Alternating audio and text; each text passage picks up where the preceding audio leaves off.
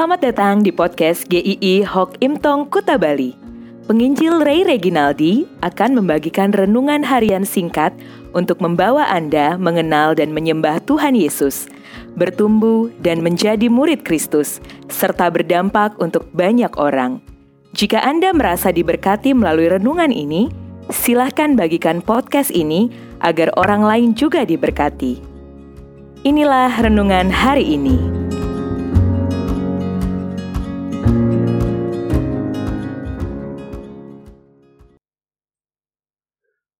Sumber pengharapan. Roma 15 ayat 13.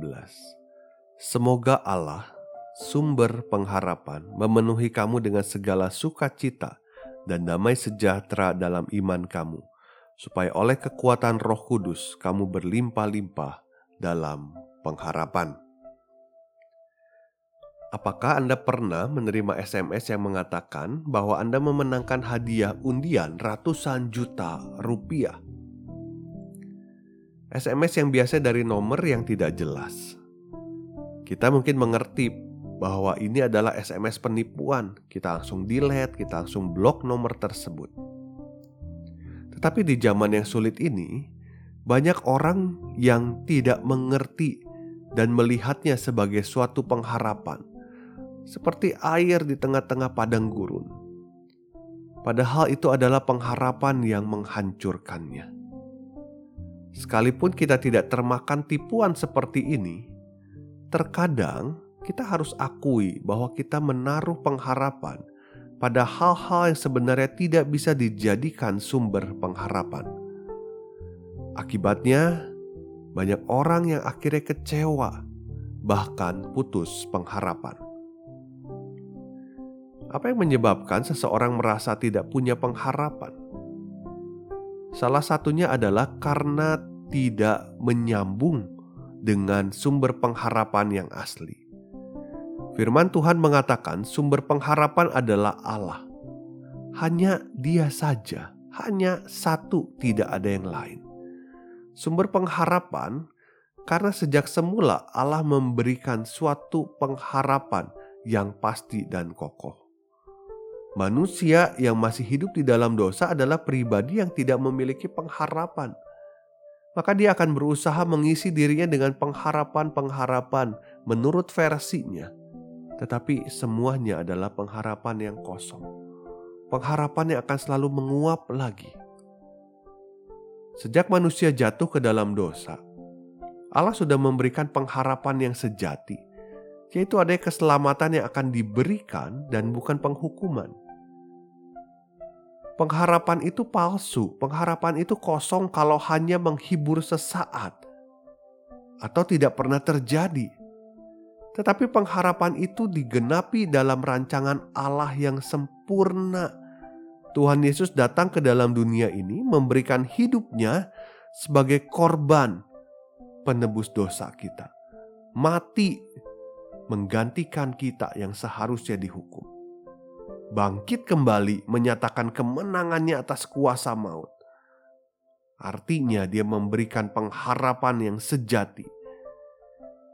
Pengharapan di dalam Tuhan Yesus ini tidak lekang oleh waktu dari zaman ke zaman.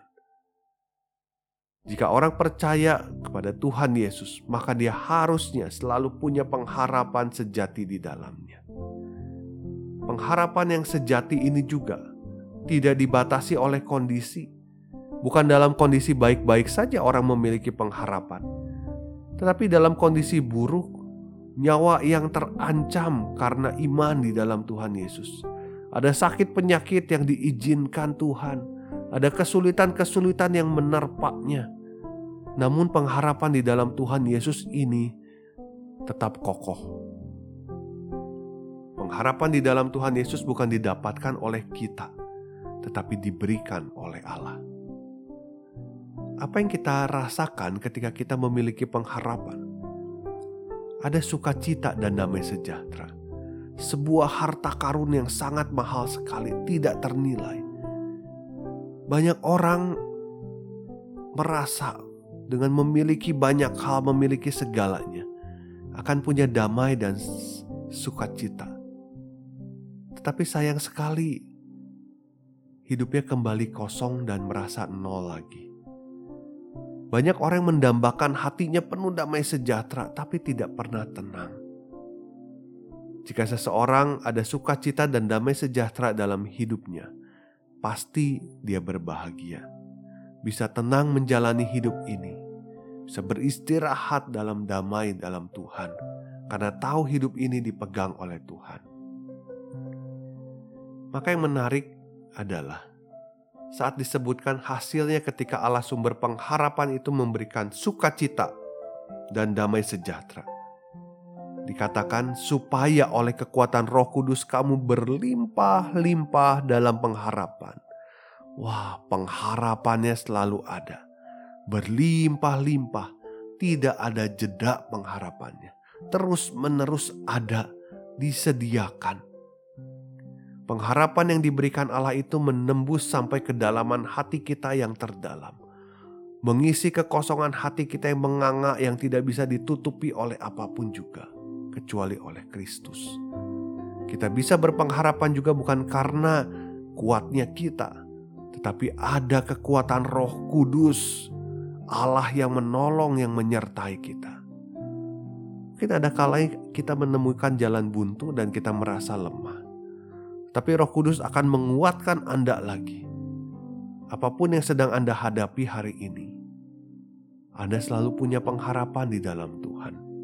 Pengharapan yang teguh bahwa Tuhan menyertai, Tuhan memimpin, Tuhan meneguhkan Anda. Kita tidak menyangkali situasi sulit yang dihadapi, tetapi kita melangkah dengan penuh keyakinan bersama dengan Tuhan. Kiranya Tuhan memberkati kita semua.